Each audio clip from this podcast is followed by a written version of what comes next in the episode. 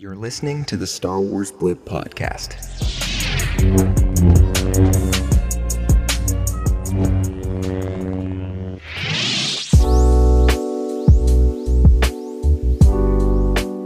Hello, everybody. Welcome back to another episode of the Star Wars Blip podcast. Thank you so much for joining me today. Now, before we get into it, make sure you subscribe to the Star Wars Blip podcast wherever you get your podcasts. It helps out the show so much when you do. All right, let's get into this episode. Welcome back to the show. This is going to be Ahsoka episode 2 Toil and Trouble breakdown. Uh, yes, I know that Ahsoka came out in two episodes premiere, uh, but I'm going to do these episodes consecutively. Doesn't matter if they came out like all at once. Um, just just for orderly sake. Uh, if you're listening to this, obviously I have new podcast cover art thank you. I think it looks pretty cool. Um, so yeah, if you like it, then uh, let me know. If you don't like it, also let me know. Um, and if you don't like it, then well, I don't know what to say. so, anyways, let's uh, let's get in. let's get into the breakdown uh, for Toil and Trouble, the second Ahsoka episode. Uh, yeah, let's dive right in. The scene opens up on Lothal, where Sabine is bed-stricken. Ahsoka, a medical droid, and Huyang are in the room, encouraging Sabine, lifting her spirits. The tide changes to Morgan Elsbeth, Baylan Skoll, and Shin Hati. They are on a mysterious planet that looks like Stonehenge. The witch Elsbeth uses her magic to open the key. A sky map forms around them on the Stonehenge looking planet, and the key points out a new galaxy where Thrawn is located. The planet is called Peridea. And Baylan Skoll said that is the path to Peridea. It's interesting when um, Elsbeth opens up this map there is a entirely new galaxy. You can see the Star Wars get like the entire galaxy like in the map. And then there is a kind of like a, a, stem of light that points out into a completely new direction, pointing to a completely new galaxy on the map, which I thought was really interesting. How Star Wars um, kind of you know pointed out, yeah, this is what the Star Wars galaxy looks like, but that's not all. There's actually another galaxy uh, in the system. So I thought that was really interesting that uh, everyone was kind of shocked that, oh my gosh, there's a new galaxy where Thrawn is located um, that is beyond time and space. Uh, because in the episode, Thrawn communicates to Elsbeth. Uh, Elsbeth said, Thrawn is calling to me through time and space when the map is open. So, really interesting stuff. Back on Lothal, Ahsoka inspects the damage to Sabine's tower home and finds Ezra's old hologram. She smiles and thinks of old times and reminisces of the uh, rebels' days. Sabine tries to encrypt the assassin droid head she managed to salvage from the scuffle she had with Shin Hati the night before. They trace the origin of the droid back to Corellia, of all places. On Corellia, Hera and Ahsoka get a tour of the production of the New Republic's Starfleet. The manager showing them around hesitates to show Hera the file for a cruiser class uh, hyperdrive, saying the document is classified.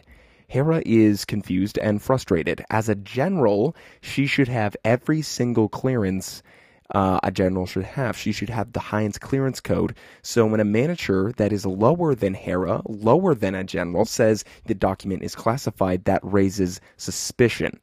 Hera is a general knows everything, so she's confused with the manager's statement. All at once, in in on Corellia, someone shouts, For the Empire! And several disguised guards pull out blasters and start attacking Hera and Ahsoka. While this is happening, the hyperdrive is being stolen by an Imperial mercenary. Hera and Chopper manage to put a tracking beacon onto the stolen goods before they blast into hyperspace. Ahsoka tries to join Hera but is confronted by the Dark Inquisitor Merrick.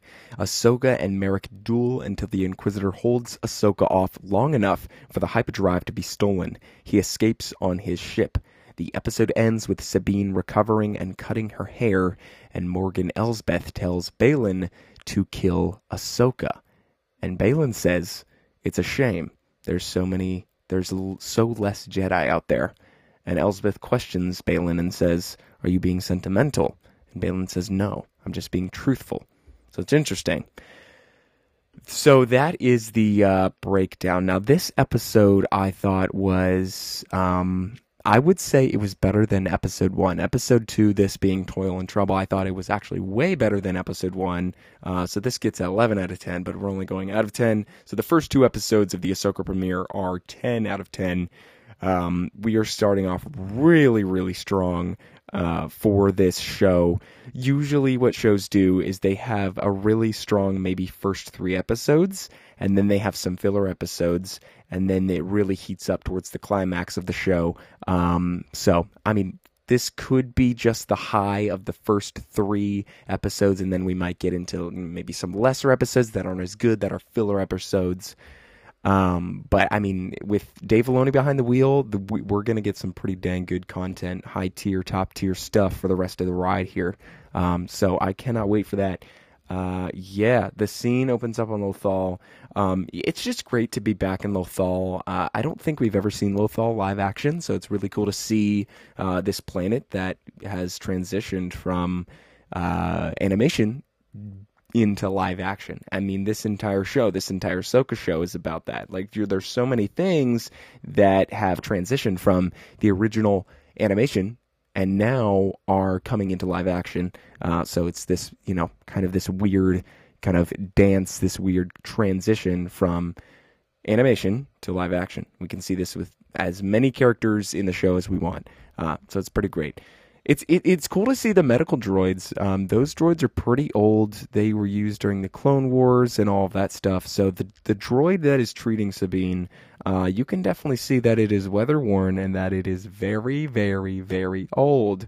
Uh, same with Huyang. I mean, even looking at Huyang's body, um, he's a droid, by the way, as you know. Uh, he says he's seventy five percent original parts. Now, Star Wars Stuff podcast manages to say uh, managed to say that Huyang was actually dismantled in, I guess, Order sixty six. I'm not 100 percent sure, um, but I guess he was put back together, and he said, "I have 75 percent original parts." Uh, so it's really cool. Uh, one thing that I forgot to mention in the breakdown is when Sabine is recovering. Huyang is there giving her advice, giving her wisdom, um, and Huyang basically says, uh, "You're ready to go," and he gives Sabine back um, her lightsaber. So it's kind of interesting to see that little, you know, intimate moment with Huyang and Sabine. Um, and right off the bat, already I love Huyang. Like Chopper has his own place in my heart, of course. I love, still love Chopper to death. I think he's hilarious. Um, but I mean, Huyang, he has a special place in my heart as well.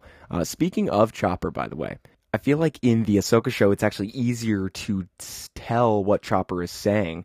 Like when he's with Hera, you can clearly he- hear him say, "Did you go through my stuff and found it?" Right, like those little emotes that he says, like the bow bow bow, you know, like that kind of stuff. Um, so I feel like it's it's for some reason in this Ahsoka show, it's easier to tell what Chopper is saying uh, with his little noises. In Rebels, it was kind of I mean, sometimes you could tell what he's saying, but other times it's kind of hard to decipher what you know Chopper is actually saying. Um, so I just thought that was interesting how uh, Chopper is easier to understand in this new age of Ahsoka. While we're on droids and you know that kind of world, the assassin droids that Ahsoka fights in this episode, um, I mean, we we've seen them more in the last episode, episode one of Ahsoka. Um, they are very highly advanced um, you know, droids. They are uh, they're very old, uh, so they could be maybe from the High Republic period, reused assassin droids. Um, but you know, just just in terms of movement, they are very highly advanced. Like the only the closest thing I can think of that is highly advanced uh, to these assassin droids are the um, uh, the enforcer droids. Uh, wow, what are they called? The enforcer droids No, actually, they are called in assassin droids. Clone Wars assassin droids. That's what I'm talking about. Uh, the Enforcer Clone Wars assassin droids. Uh, they have kind of like the same movements as these, you know, new Ahsoka assassin droids. At least the show's assassin droids. Um, so yeah, just just just a you know props to the team over there in, in effects in CGI, uh, making these droids look absolutely gorgeous. Uh, and the movement on these things is insane. Like they just they move like a human. Um, and they are pretty deadly. Like the bomb they have inside of them, that's literally like a nuke. It's crazy. Um, so yeah. Anyways, yeah. So Peridea, that is where Thrawn is located. So we're gonna have to see that. Uh, that will be pretty interesting. Um, yeah, we, we got a big scare when you know Sabine got stabbed. Um, but we all kind of knew that, like, yeah, she's gonna be fine. You know, we saw her cut her hair this is just a flesh wound, but it was a shock. Like we weren't expecting her to get stabbed because it was such a, you know, it was literally the first episode. Um, but when she got stabbed, we're like, oh, come on, guys. No, we know that Sabine is gonna be fine. Just put a band-aid on it, give her some ibuprofen, take a nap, you'll be fine. Even though you just got stabbed. Um, so, you know, that was just Shin Hati kind of testing the waters and see what Sabine is made of. Um, so, yeah the Corellia chase scene with the hyperdrive I thought was cool. Just kind of seeing the back and forth of Hera and Chopper, um, and just you know when the manager denies Hera's claim of her being a general, and you know when the manager says this document is classified, just seeing Hera kind of you know step up to that. No, I am a general. Do as I say. You know, th- she's like she's not a pushover. You know, and she's she's able to realize what the heck? I'm a general. This is not classified to me. What are you talking about? Um, and okay, all right. One thing about Hera, her stupid blaster. I have been thinking this for like years, ever since I've seen Rebels. I'm sorry, Hera is a perfect character. I love Hera to death, but her stupid blaster sound every time she pulls the trigger and she uses her blaster, bring, bring this tiny little bell. So stupid. Why would you ever? Oh my gosh, Lucasfilm, please change that. It's the dumbest blaster I have ever heard. Blasters is supposed to sound violent, nasty, crazy. This is like a Barbie blaster. Hello Kitty. Like, it's unacceptable. It is unacceptable every time Hera pulls the trigger, bing, like no, not not no, we, no, I, I don't like that. It's okay though. I mean, it's fine. It's I mean, for all intents and purposes, Dave Filoni probably just put that blaster sound when he made Rebels in there just for comedic effect and just like, let's see what the fans think of this one. Put a bell at the end of every time us, you know, Hera pulls the trigger on her blaster. Uh, I mean, it's okay. It, it, it's whatever. It's I'm I'm I I I I'm acting frustrated, but I'm actually not that frustrated. It's just something to scream about and talk about. I mean, it's all right. I think it's funny. I just think it's funny, um, but it's there, there's no major problems there. Like I'm not gonna diss. I'm not gonna stop watching Ahsoka. I'm not gonna stop loving Hera uh, because of her, you know, blaster. You know, love is unconditional. Come on, guys. No, just kidding. Um, so yeah, no, that that was just a, you know a slight problem. The uh, the duel between Ahsoka and Marek. So okay, is it is it Merrick? Is it Marek? Is it like I there's I feel mm, I originally pronounced it as Marek, but then excuse me, that I listened to a podcast today and they were like, "Oh, it's Merrick." So like I don't I don't even know how it's spelled. Uh, I don't even know like how to pronounce the name. Um, let's just do Marek for now. Marek, yeah, I feel like Mark. Cause like Merrick is like too weird. It's too fruity. Merrick is too fruity. Marek sounds more like Inquisitor. You know what I mean? So we'll go for Marek. Um, the the duel between Marek and Ahsoka, the Star Wars Stuff podcast was kind of saying something like this. They were saying the um, what's called the the duel was reserved. Like Mark wasn't doing hundred percent of what he could have been doing, and I feel like that's the same for Ahsoka. Like it was kind of stalemate um, the time for the like the time for killing is not 100% quite yet because you know with Shin Hati she didn't kill Sabine even when she could have um, and you know Marek and Ahsoka were just kind of like testing each other's strengths and not like going full freaking bore on each other so I feel like the time, however, when you know things are really going to heat up is when Baylan Skoll and Ahsoka have that duel that we've been waiting for. We've seen it in the uh, trailer. It hasn't happened yet in the um, uh, what's called the uh, show quite yet. Uh, maybe like episode five, we'll get that. But uh, yeah, no, I felt like even though the um, the duel was reserved between Mara, Marek, and Ahsoka, it was still really, really good. Like everything was great. Um, they have their own like initial encounter, and then Mark like draws his second blade. Because here's the thing with Inquisitors: there's always a second blade. There is always a second blade because usually Inquisitors have double sided, double bladed lightsabers, just like Darth Maul. I mean, I feel like the basis of an Inquisitor was based off of Darth Maul's design. You know, the double bladed lightsaber. You know what I mean? So with Inquisitors, there's always another blade.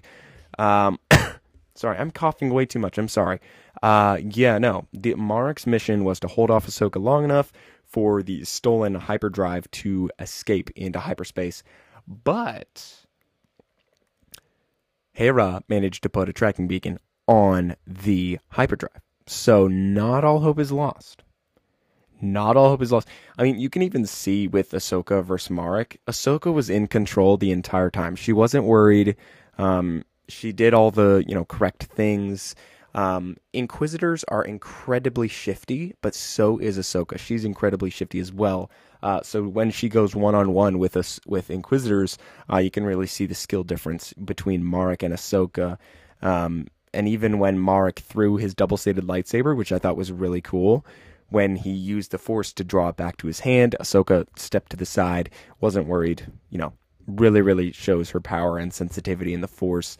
Um, and it was really cool because in a lot of uh, Star Wars duels, like nowadays, like I'm thinking of the sequels, like they never use the Force in duels. I mean, Jedi and Sith would always use the Force. I'm thinking of Count Dooku, and he would use Force lightning Anakin and Obi Wan. I'm thinking of like the original trilogy when you know, um, you know, Palpatine was lightninging, Force lightninging uh, Luke. I'm thinking of like Darth Vader when he would use Force choke all the time when he would fight people. Like the sequels never used the Force when they would fight each other. Like Rey never used the Force on Kylo Ren. You know, she never, you know, used the Force on. They never used the Force on each other. So it's cool when Ahsoka uses the Force to push Marek away and you know draw that distance. Really, really cool. Um, it is really cool how how he like resisted it and like scraped along the ground. I thought was so cool. Oh man, really, really awesome.